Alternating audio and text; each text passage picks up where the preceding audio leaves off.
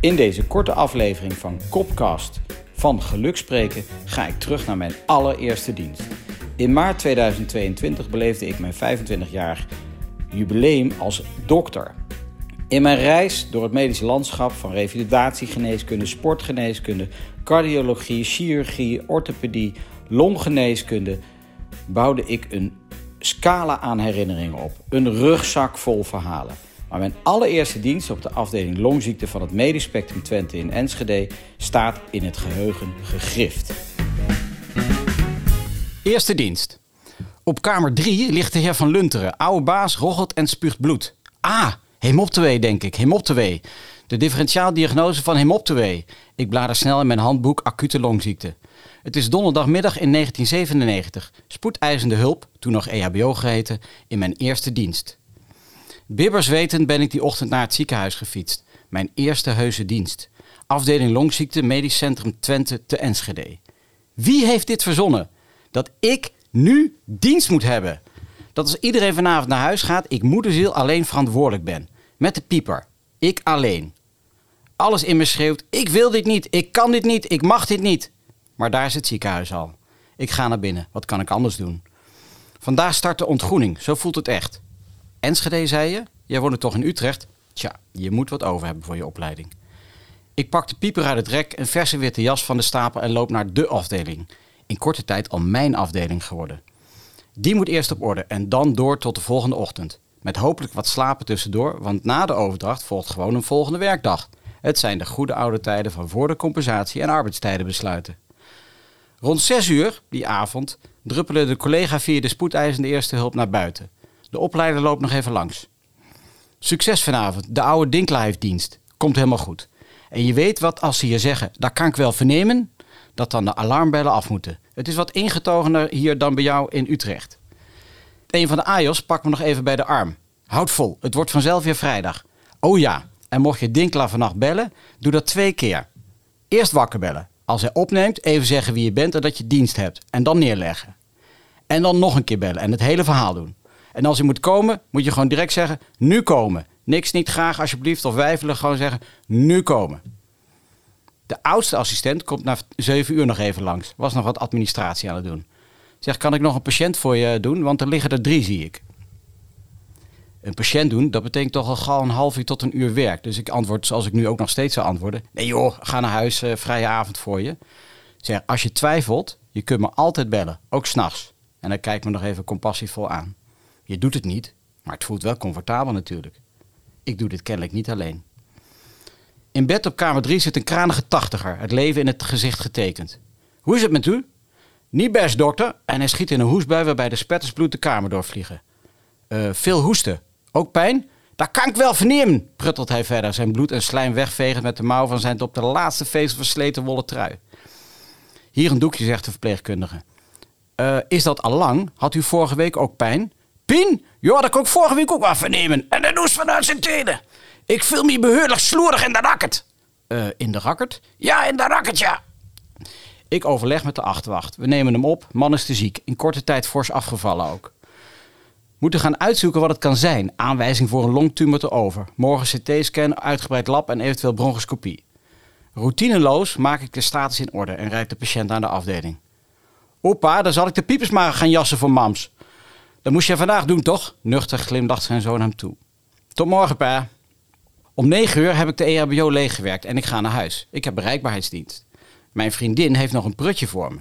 Werkt in hetzelfde ziekenhuis en had gisteren dienst. Handig. We keuvelen wat over de dag en dan belt de verpleegkundige van de afdeling. Maakt zich toch wel zorgen over de oude baas. Of ze hem wat kalmerends kan geven. Tja, uh, wat geef je normaal? Oxazepam toch? Dat mag, dat mag. We gaan slapen. Net als ik lekker de eerste rem aantik, gaat de telefoon. Ik zit direct rechtop, hartslag 180 en spurt naar de telefoon. Nu komen, gaat niet goed met de heer Van Lunteren. Lage bloeddruk, blijf maar bloed ophoesten. Ik spring uit bed. Mijn vriendin vraagt wat er aan de hand is en ik vertel haar kort.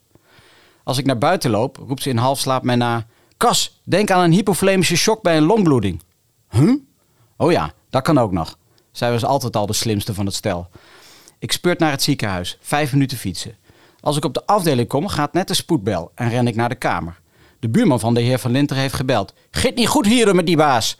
De broeder en ik treffen een hevig transpirerende en benauwde patiënt aan, bloedhoestend en proestend.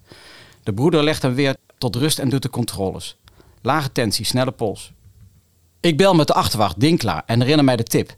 Patiënt van Lunteren, bloedspugen, lage bloeddruk. Wil je nu komen? En ik leg neer en bel opnieuw. Moet ik komen? Ja, nu komen. Zorg dat ik een bronchoscopie kan doen. Dat is vast een tuberculosehaard. Ik hoor hij zegt. Denk, tuberculose, wat? We zitten hier toch niet in Afrika? Die is nog in de war. En ik schiet in de regelstand. Bronchoscopie regelen. Uh, dat had iemand me vandaag nog uitgelegd, hoe dat moet. Oh ja, er is een functieassistent die in huis slaapt. Die bel ik. Regel ik. Wie heeft dienst? Dinkla. Oh, die wil de dikke Bertha hebben. Komt goed. Ik loop terug naar de patiënt en we rollen hem naar de functiekamer. We staan in de lift, ik aan het hoofdeinde, de broeder aan zijn voeten. Ik hoor een enorme rochelen en een vette hoest. Zie de broeder verschieten en kijk naar beneden. Een grote plas bloed op de borst van de man en hij ziet lijkbleek. Pols weg, pols weg. Voor ik er erg in heb, springt de broeder op het bed en begint te reanimeren. Bel 555, nu!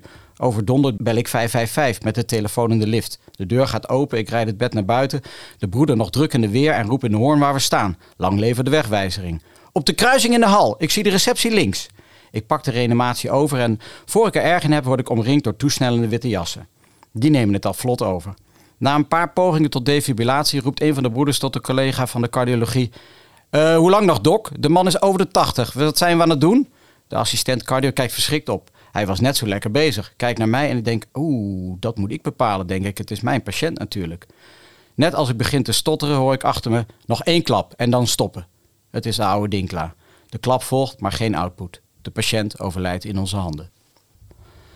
Paparassen in te vullen, familie te bedden, die waren al onderweg, gebeld door de verpleging. Dokter Dinkla blijft hangen, laat mij het woord doen en vult aan waar nodig.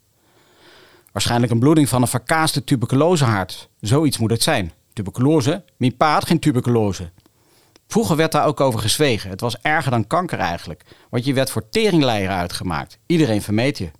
Dus hebben veel boeren het verzwegen. Heb ik vaak gezien. En dan eindigt het soms zo, in een bloedbad. Die stukken die loskomen kunnen vlijmscherp zijn en met het moet een ader of een slagader geraakt zijn. Maar hoe dan ook, uw vader had een lang en rijk leven en leeft in jullie voort. En hij verlaat het pand. Ik drentel nog een tijdje na in het ziekenhuis. Ga nog op zoek naar de collega van de cardiologie, maar die was alweer verder met een volgende spoedklus. Dan maar naar huis. Ik ga op de bank liggen, sta naar het plafond en doe zo nog wat weg. Enkele uren later, ik heb niet veel geslapen, stamel ik me tijdens de overdracht door de casus heen. Ik loop de zaal uit, een hand op mijn schouder. Ga lekker slapen, ik neem de zaal van je over, zegt de oudste assistent. Hoeft niet, hoeft niet, maar gaat wel gebeuren. Nu naar huis, jij slapen en deze dag verwerken tot na het weekend. Met de kop in de wind fiets ik naar huis. Warme thee soest me later in slaap. Ik ben ontgroend. Maar gesterkt en gestut door het team. Dat zeker. Ik stond er niet alleen voor. U luisterde naar Van Geluk Spreken. Een podcast van Casper van Kopenhagen. In samenwerking met Medisch Contact en Medfeed. De app voor medische podcasts. Niets missen van Kopkast? Abonneer je gratis op de podcast.